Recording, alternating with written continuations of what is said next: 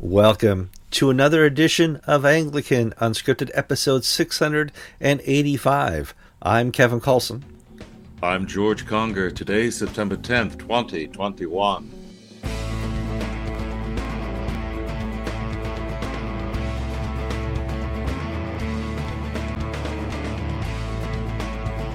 All right, thank you for joining us for another program. I would say you're going to be with us for the next 10 minutes or 20 or 30, but you know we always go about 40 minutes. We have lots of interesting topics to talk about, even in the dead of summer. It's not summer, it's September now, when everybody says, oh, fall's coming. And I can tell you, here in Wisconsin, in Madison, South Wisconsin, I'm watching some of the trees turn colors, George. Right here at the campground, there's one behind the uh, camper here. It's got half ye- yellow, half green winter is coming. It's not too far off. yes. Kevin, Kevin, we only have two more months of hurricane season, so I know. Oof. We're gonna dodge that bullet down there in Webster and uh, Lecanto. Um, so before we get too uh, far into the show, please like it, share it, comment. We got lots of wonderful comments on the last couple episodes. Subscribe if you're not subscribed. And if you really don't want to watch us on screen, we have a podcast. You can find the link to the podcast in the show notes on YouTube. Uh, George, how you been doing? Exciting times, getting ready for the fall season. School has started, so the kids are back in Sunday school, and uh, we're just finishing up our summer Bible studies and summer programs. And for me, this is an exciting time of year because I, I was one of these kids who always liked the start of the school year because of seeing friends and getting back to fun activities. And I sort of look at the church life the same way. Our church year's starting, mm-hmm. and I just I'm just excited about what the Lord maybe have in store for us in the coming months. Well, you told me in the pre-show you're making a model church, and I'm like, well, some type of uh, uh, teaching for other people how to use their churches and make a model of the best type of priest, deacon, stuff like that. No, it's it's, it's actually a wood model. I don't have grandchildren yet. I have two unmarried daughters in their mid twenties, so perhaps uh, this is my compensation. But I'm making a uh, scale model of a old New England style church because nobody wants a picture of an ugly Florida church.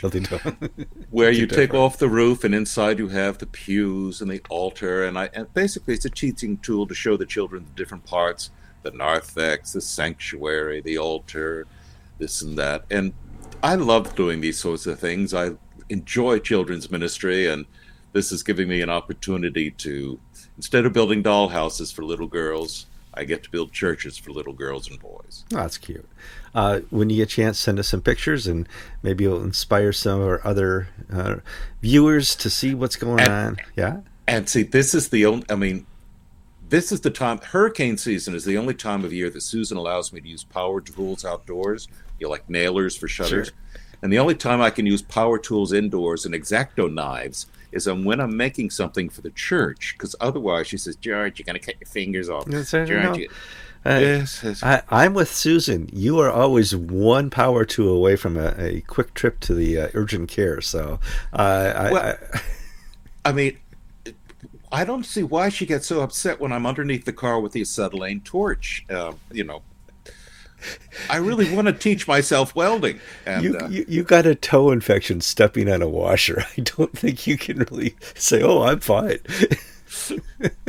All right, let's move on to good news stories. Um, we have a couple this weekend. We actually got one from a viewer that we want to include. We probably won't make our, our typical uh, good news stories, but we want to encourage those uh, of you out there who have a good news story in this time of trial and tribulation within the church uh, forward it to us in email. You can do that by sending it to anglicantv at gmail.com.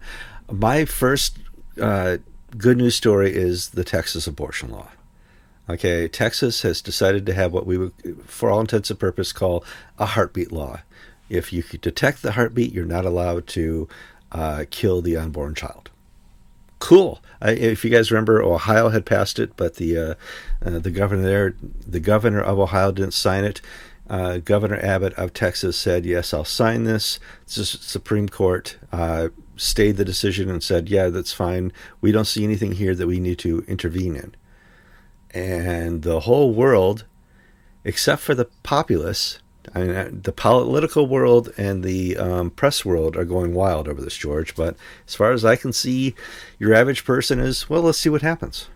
So well, it's fa- it's fascinating because the Texas law is Kevin. You mentioned it's very close to an Ohio law hmm. that uh, was vetoed by the governor. Was it vetoed, or did he just refuse to I, sign it? One or the other. I, I don't want to surmise on that.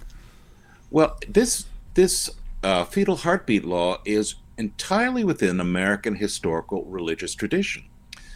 Up until abortion uh, really didn't become criminalized until the 1870s, 1880s, in the late Victorian era. Before that time, abortions were permissible until the quickening of the child.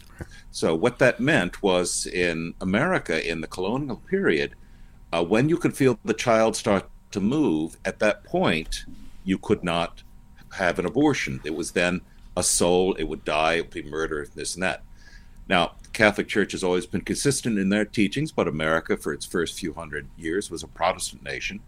And this fetal heartbeat law is essentially a modern updating of the quickening rule that uh, the our forefathers uh, adopted uh, 200 years ago. So it, it's fascinating uh, things that come around go around, if you will.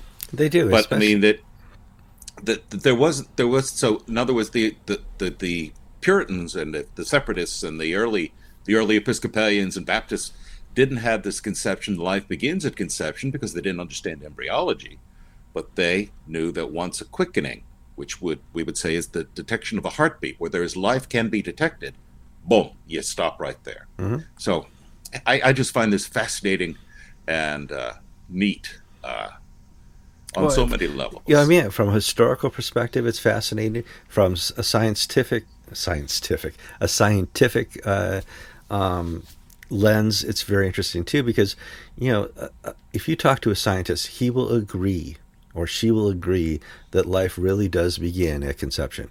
There's a whole process within the first 15, 20 minutes that is measurable by scientific instrumentation and they would say, you know, we we can't say it doesn't start here, and we can't determine any other point other than conception where it would start. So we would default to say yes, it starts here. Um, and so I I would go as a Christian and as a lover of science with that definition of when life starts. Um, and you, you can't really be mistaken if you start there. You're you're not in any gray area. One of the things I find fascinating, though, on this whole Texas, I am, I think this is a wonderful law. Mm-hmm. So that's the premise from which I begin. Is what I call the dog that did the dog in the night. Yeah, the, the Sherlock Holmes yeah. episodes, yeah. the Silver Blaze. Mm-hmm. So, Mr. Holmes, what about the dog in the night? It didn't bark. That's the curious incident. The leading Catholic prelate in Texas is Archbishop DiNardo of San Antonio. Really said nothing about this. His major pronounce, pronouncement in the last few weeks has been saying no, no traditional Latin masses. No Latin mass here. for you. He's he's like the soup Nazi. No Latin mass for you. No, no. So he's not really taken. You know, this is his state. Mm-hmm. Uh, Texas has a very large Catholic population, and he's essentially out of the loop on this one. And then you've got Archbishop Cordileone in San Francisco, where the church is much weaker, much smaller, that he's lambasting and tearing Nancy Pelosi's head off by saying she can't call herself a Catholic and support abortion. So you've got the Catholic hierarchy not really speaking of one mind. Archbishop Gregory in Washington says Joe Biden can receive Holy Communion and deny Catholic teaching on abortion, no problem there. He can't get it in San Francisco. Uh, and it's just fascinating. The church Catholic Church, also the Anglican Church. I, I haven't seen uh, anything from Michael Curry, which I'm surprised. Yeah, normally usually well, Michael. Well, Michael Curry. But this, he could have put something out. He could have said something, but it just missed us because nobody cares what the Episcopal Church thinks anymore. Well, I do, and I and I read everything that he says. Okay, and he hasn't said anything, and perhaps I've missed it, but I haven't seen anything out of Foley Beach. Mm-hmm. Um, I'm not saying uh, the churches are well known for their stands on these issues to begin with. I'm not saying that they're silent on the issue of abortion. What I am saying is that I'm surprised not to have heard some sort of pastoral word of encouragement to people on both sides of the of this story uh, who are affected by this in Texas and other parts of the U.S. I think it's. I would Could say just people, be summer vacation. It's summer vacation, people getting back from sabbaticals and uh, the two week vacation, or it's a wait and see. I want to see what happens here before we, we put the official word of the church on this, um, because we don't want the any blowback to fall onto the Roman Catholic Church or the Methodist Church or the Episcopal or ACNA, uh, ACNN churches. So uh, it could be a, just a wait and see. Uh, and that's exactly what the Supreme Court said. We're going to wait and see. We'll see what happens here. So, interesting times. We have another good news story uh, sent to us, George. What is that? One of our viewers from Spain, an Anglican clergyman, tells us that the Spanish Reformed Episcopal Church, which is the Anglican church in Spain for Spaniards, mm-hmm. there are chaplaincies of the Church of England in Spain as well. But the they're starting a pilgrimage center in Santiago de Compostela, northwestern part in Galicia, in Spain.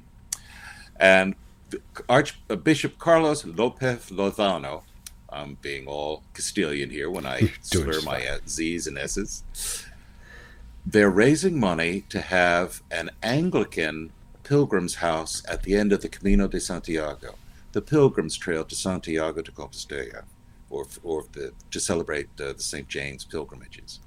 And I think this is this is a really good move because you have Anglicans, Anglo Catholics in England love to go on the Santiago Trail. Mm-hmm. And to have their final destination an Anglican shrine as opposed to the Catholic shrine, uh, I think is a smart move. Now, the Spanish Reformed Episcopal Church for native Spaniards has been under the Franco era, it was under heavy penal sanctions. The Catholic Church really was favored, and Protestants were not uh, recognized in law, and what privileges they did have were very limited. And so the fall of Franco was actually a boom for uh, the Protestant movement in Spain, and now you're seeing it sort of mature uh, into building its own institutions, into its own things that are fully Spanish, uh, not just imports from the rest of the community. So and, good for Car- Bishop Carlos and good for the Spanish church. And, and good for Trinity Wall Street. Um, the Episcopal Church has, over the last 20 years, spent close to $200 million as a whole, diocese and uh, 815 and Trinity Wall Street, uh, fighting the Episcopal Wars. Um, it is nice to see money well spent uh, in something like this, and I just want to take a moment of opportunity to give compliment. You know, we we appreciate something money being spread in this way. So they're, they're not paying all of it, but they're they're giving the seed money yeah. to get it started. So, so uh, I think I'll put up uh, the a little item, a feature item on this, so if people want to read more or perhaps even donate, uh, they, they'll be able to see what it's all about. Cool. All right. On Anglican Ink. We always follow good news with uh, Church of England. Well, we're going to follow with a, a, a, nice British story, a UK story. Uh, Bishop Andrew. We, we, yeah. Oh, actually, Kevin, we can yeah. stay on key by talking about Justin Welby not eating meat. And you want to do practice. the climate change first, okay? Let's do climate change. okay. So, if you were paying attention to the Anglican.ink this week. We put up a story on it. At the end of last week's episode, I mentioned that I just got an email from uh, Archbishop of Canterbury, Justin Welby, and Pope Francis and the Orthodox priest guy. Oh, I'm so much trouble. Bartholomew in Bartholomew in Istanbul. That's the guy, okay, saying that, you know, we need to continue this war on climate change. It's our Christian responsibility. And um, I said, we just talked this whole episode about how the church is falling apart because of COVID. And the, the, the, Christian leaders of this world put out a statement on climate change. The, the least important thing right now during and post COVID is climate change. The most important things are church structure and responding to the people who are going to be homeless now that uh, there's no more rent protection. There's you can be uh, evicted by your landlords. Uh, they're going to start cutting off uh, federal funds for the people who are unemployed.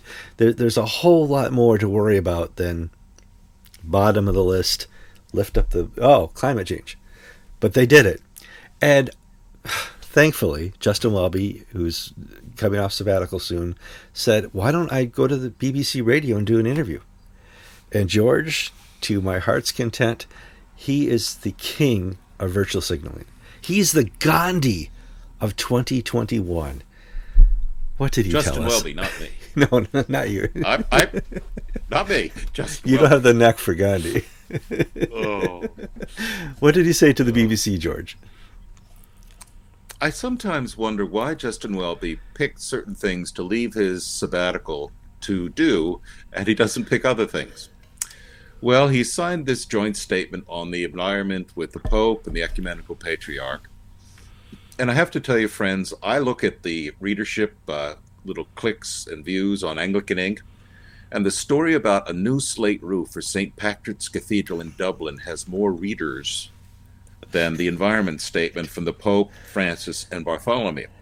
So that tells you what the market says about this story.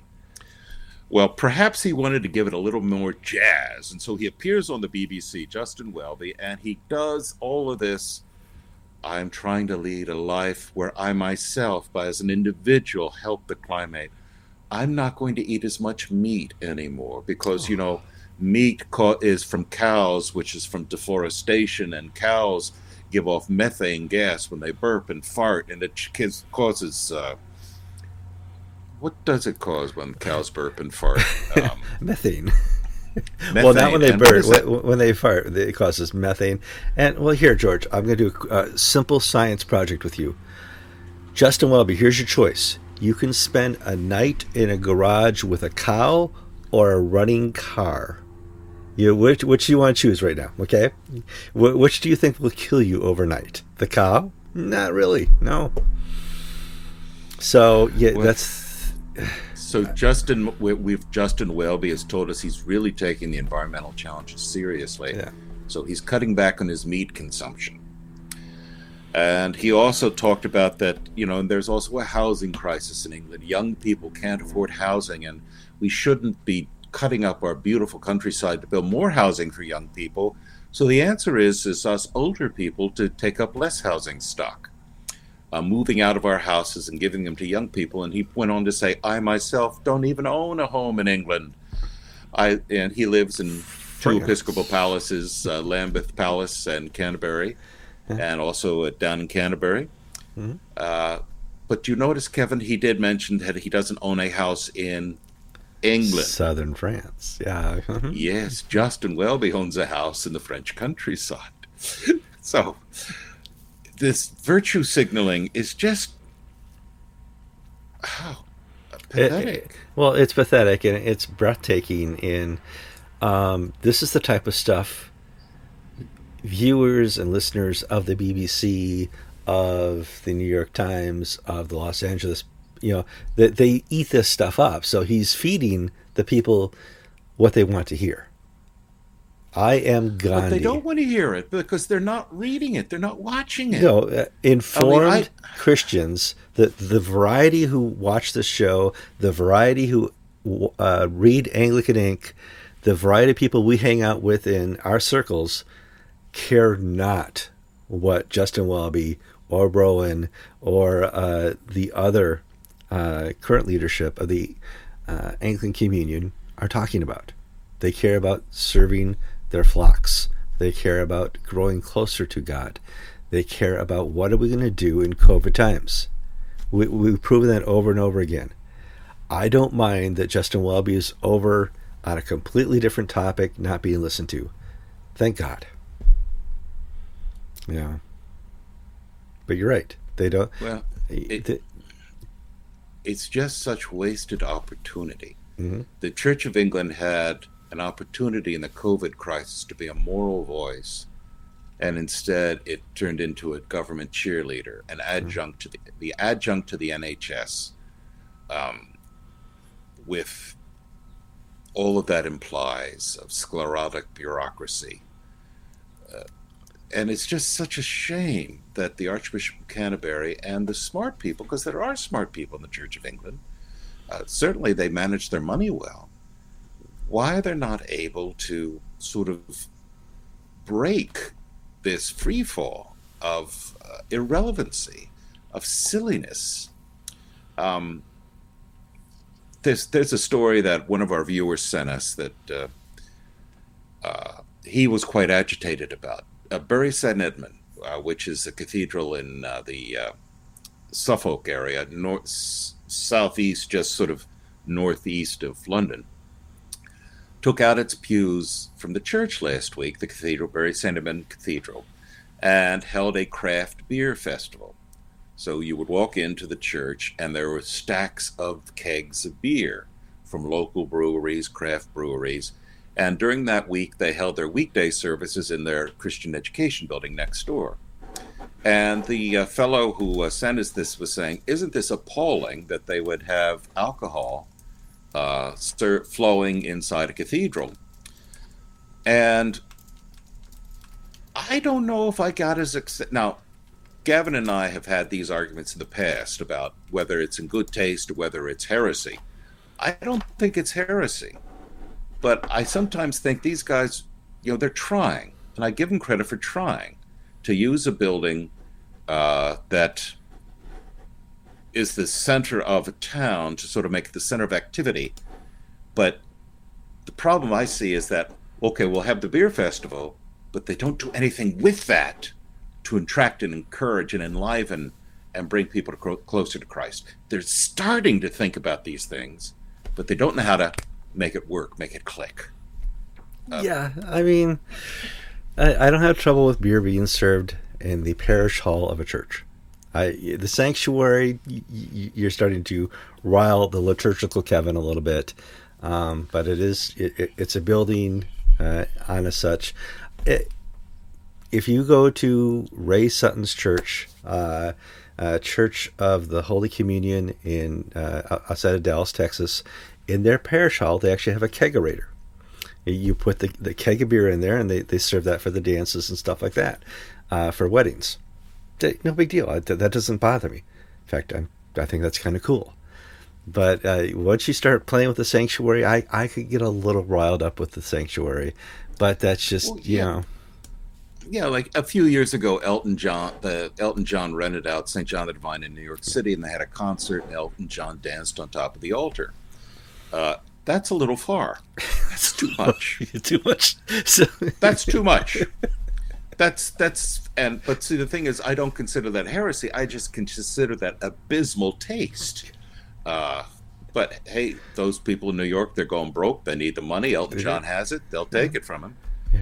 But this, in other words, what I'm saying is that there are people who are starting to think outside the box. How can mm. we sort of make the cathedral a center of life in the town once again?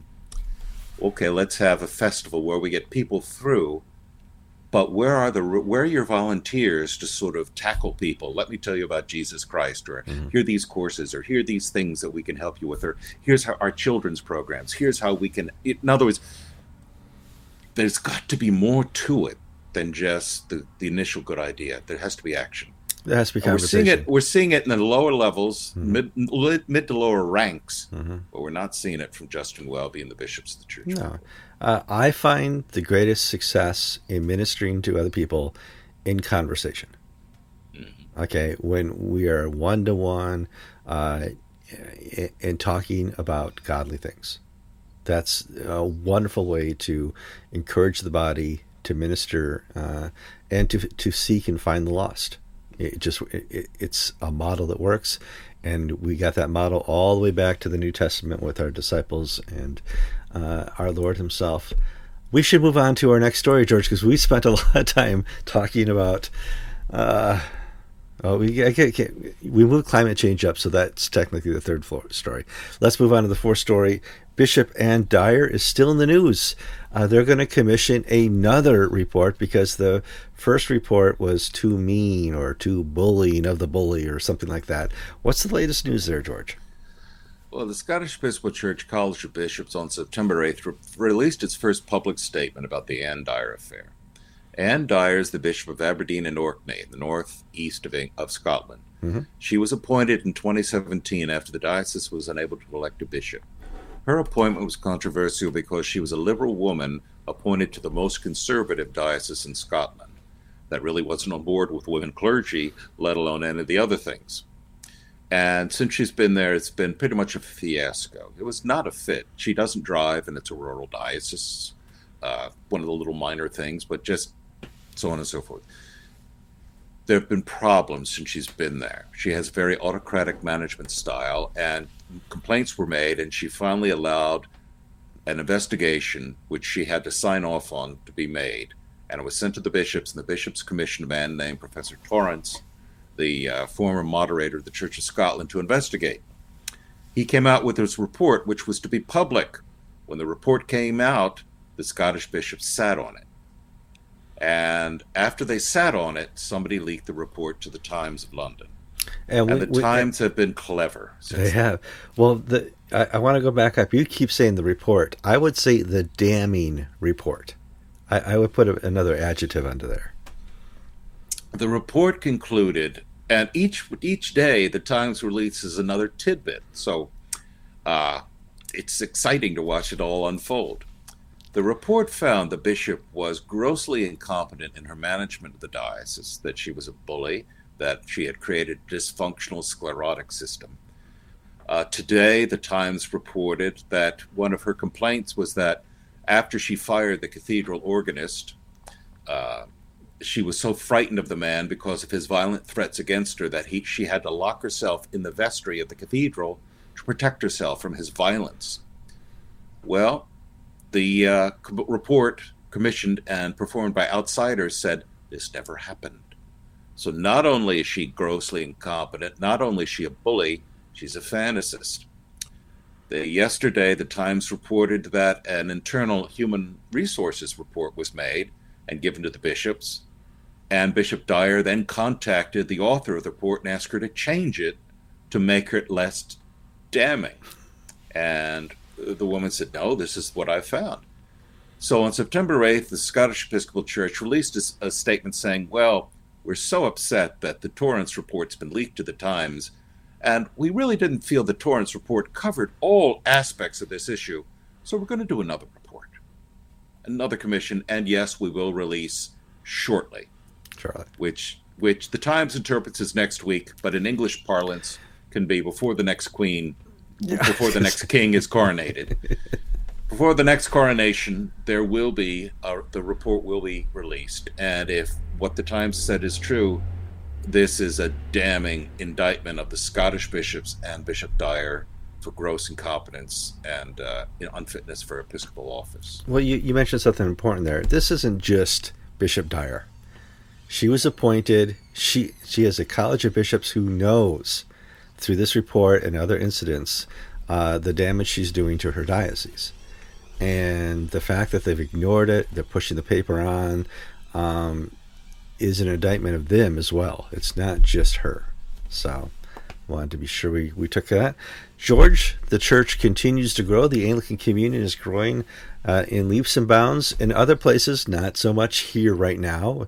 It's certainly not in the northeast of America, but we have a new uh, primate was elected, and I thought you could talk about that real quick. Carlos Matsinhe, mm-hmm. the Bishop of Lebombo, which is based in the city of Maputo, used to be called Lourenço Marques, in southeast capital of Mozambique. Mm-hmm. He has been elected the presiding bishop of the province of Angola and Mozambique at their inaugural synod where they adopted the constitution and rules of order. The dean of the province was Andres Soares, bishop of Luanda in Angola, and the presiding bishop is Bishop Matsinhe of Lorenzo of Maputo. So this is the newest province, uh, the first uh, uh, first Lusophone or Portuguese-speaking province in Africa, after the two Brazilian churches, the third uh, sp- uh, Portuguese speaking province in the Anglican world. Mm. All right.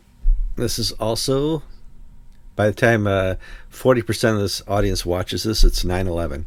And uh, uh, not a, a, wonderful day to remember. I do remember remember it like it was yesterday, like so many of you.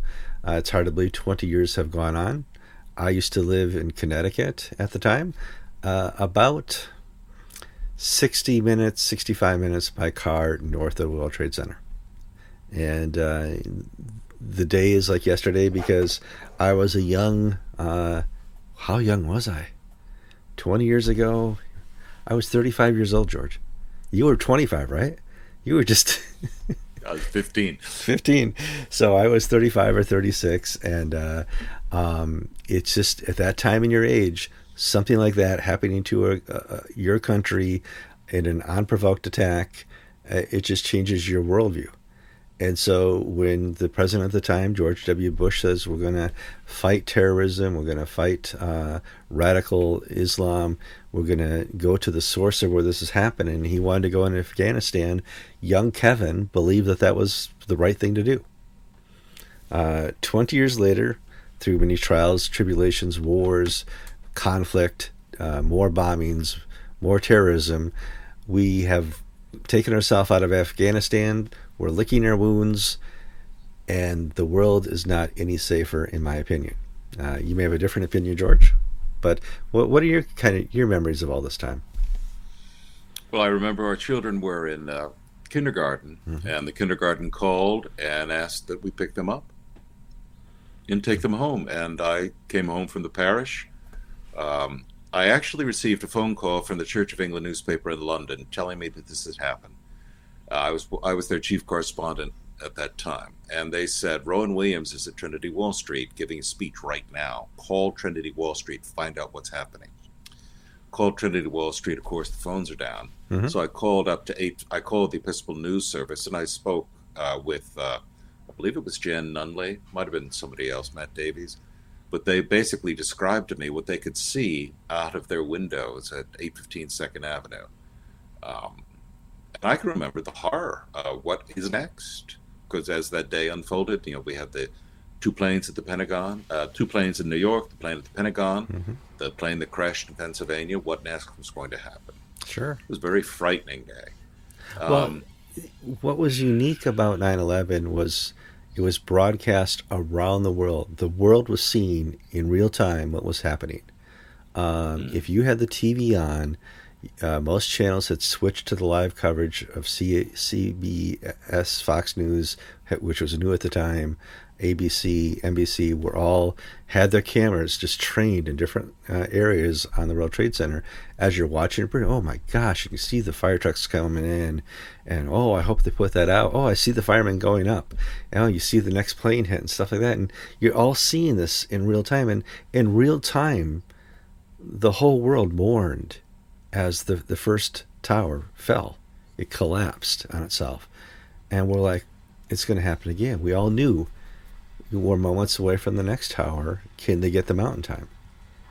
And once again, we all we all mourned as the second tower fell. 1983, when I uh, I had my first real job, mm-hmm. that didn't involve lawnmowers. Uh, I worked uh, for the firm Drexel Burnham Lambert, I was a runner on the Commodities Exchange in New York City, and that was in Tower 4. And for about a year, I would commute in from Mendham, New Jersey, take the PATH train underneath, get out the World Trade Center, walk across that plaza, go up to Tower 4, and do, do my clerk work. Mm-hmm. And so I was intimately familiar with all of those buildings and several uh, in, those days, clerks were hired out of college, and some would stay and go on and rise up through the ranks to be executives. Others would leave and do other things like I did. So I had a number of acquaintances who were killed that day from work 15, 20 years earlier, as well as people who I'd gone to school with in business school. Uh, and so there was a sense of, you know, I was far, far away in Florida at the time and it was so it was unreal. It was like watching a horror movie. But then, yes, I I worked on that floor, and because Tower Four came down when the mm-hmm. other two towers came down, they it wasn't struck, but when the other towers came down, they knocked down the other towers. Nobody was killed in Tower Four, thank goodness. But so there was a personal uh, sense to that. Um, but I don't really ever felt that uh, I never really quite got why we had to get into Afghanistan. I can see given a bloody nose to Afghanistan, but I never quite understood why do we have to stay there mm-hmm. and turn them into little Americans. It's one thing to give a short, sharp smack to make sure they get the lesson. Don't do this again. Uh, but I never was I was never a neoconservative thinking that we can rechange the world into our image as Americans. I'm a Christian. I want to change the world into Christ's image. And uh, I really never bought into sort of that neoconservative Bush worldview of foreign policy. But that's well, I think it was probably more Cheney's worldview, Vice President Cheney, than Bush. But Bush was happy, not happy, it was dutifully to go along. It's interesting because all our lives, you and, and I, the Middle East has been a problem. Okay, for the last 8,000 years, the Middle East has been a problem uh, politically uh, because the warlords there like to fight wars and they don't need a lot of reason to fight a war. And we've seen this between, uh, certainly before uh, 9 11, we had the Iran Iraq war, we had Iraq invade Kuwait, uh, we had the, the Iranian Iranian hostage crisis. I mean, it, my whole memory, uh, all 56 years, includes a Middle East that has been on the verge of war or at war. It, that's just that's Kevin's understanding of the Middle East that there is not a way to have peace there, and we know because Bill Clinton went into the Middle East, offered the greatest peace deal ever to the Hamas, and got Israel to agree to 99.9% of what uh, the Hamas was asking for and the, the, the PLO was asking for, and they wouldn't take the deal because they really, in the end, didn't want peace. This is a personal reflection, and this will annoy some people tremendously and anger others. When I first went to England uh, as a graduate student, in uh, Susan and I arrived in England the week Princess Diana died in the traffic accident, so that dates us uh, sure. when we when we were there. But as I got involved with English evangelicals and started writing for the Church of England newspaper and began to meet people and move in those world, I was struck by the anti-Semitism. Uh, not Nazi anti Semitism, but just the general prejudice against Israel and against Jews that I did not see in the United States. So that, you know, I would meet people in these uh, GAFCON related events who would publish, you know, these things uh, that were just, there's a, one of the untold stories of English evangelicalism is their toleration of anti Semites within their ranks. Um, you know, oh, we're all on the same team. This guy has a particular hobby horse about Jews, but just so the casual remarks one would hear, because nobody's ever thought I was Jewish, and so they would felt, even though I was American, but they would feel safe to make these casual Jewish slanders. And again, it, perhaps it's culture. Maybe I ran with a bad crowd in England. I don't know. But uh, another thing to add to the whole Smyth and uh, Fletcher John Fletcher controversy mm. is this is another thing they've got to clean up too. This this uh, latent anti-Semitism that they don't do anything about within their ranks. Yeah. There, I've pissed well, off half our audience. I'm sorry, but I mean, at a certain point, I think there's just a tolerance for it. There's a tolerance for the anti-Semitism because so much other good happens you know, and it's part of that culture. Certainly, there's a European culture that I run into, not just in England, but in other European countries, of a a very strong vein of anti-Semitism that I don't understand uh, as an American, as uh, the America who launched and fought into World War II, that helped free uh, um, and capture uh, these these see, these furnaces. See, you know. I, I, I was warned about that strain of anti-Americanism mm-hmm. that these same people would have, and I mean, I was told in advance that there's a residual anger over the fact that Britain's no longer top dog, America is, sure. and therefore there's a dislike of America and Americans in general. They may like you because you're you or whatnot, but I was surprised to uh, see not only was this anti-Americanism uh, there, and maybe I didn't hear it because people were being polite to me, but I did hear the anti-Semitism. Sure. So. And and here's the other thing that this was mentioned in our comments, but England really is two nations in one country, uh, and that the the classes, you know, people would refer uh, to people of a different geographic. How should I put? It? As a graduate student and as a chaplain, I was neither fish, fish, fish nor fowl. I was not a student. I was not staff. I, I was not a faculty. Mm-hmm. So where would they put me? Because I had a job, but I was also a student. So they housed me with the staff. So Susan and I had a little house next to the college butler, the college cook, the college porters, the sort of the people who made the schools run at, at, at my college at Oxford. And we got on perfectly fine with them. But hearing the worldview of the of the Dons and the experiences of the, the working class people who made the churches work, have made the colleges work, they really didn't exist. I mean, they really were not on the radar of of the people who counted. Uh, I don't want to be pejorative, but there was really a sense that these were foreigners in their own country. Yeah, probably. Um, we've talked many times about the caste, what I call an educational caste system. Um, and people in the comments, yes, you nailed it. That's it. That's what we got. You know, it's one of the problems they have in uh, in Britain. George, we have gone on three minutes short of our average, which is fine. Uh, guys, please keep you know uh, peace in your prayers. Uh, can a 9/11 happen again? Absolutely. Why hasn't it happened yet? Who knows? Um, what should the future of uh, uh, American foreign policy be? I have no idea. that's above my pay grade. Can I go to God in prayer over this? Please, please. Are you doing an altar call again? I'm Why Kevin Kallsen, and I'm George Conger, and you've been watching episode 685 of Anglican Unscripted.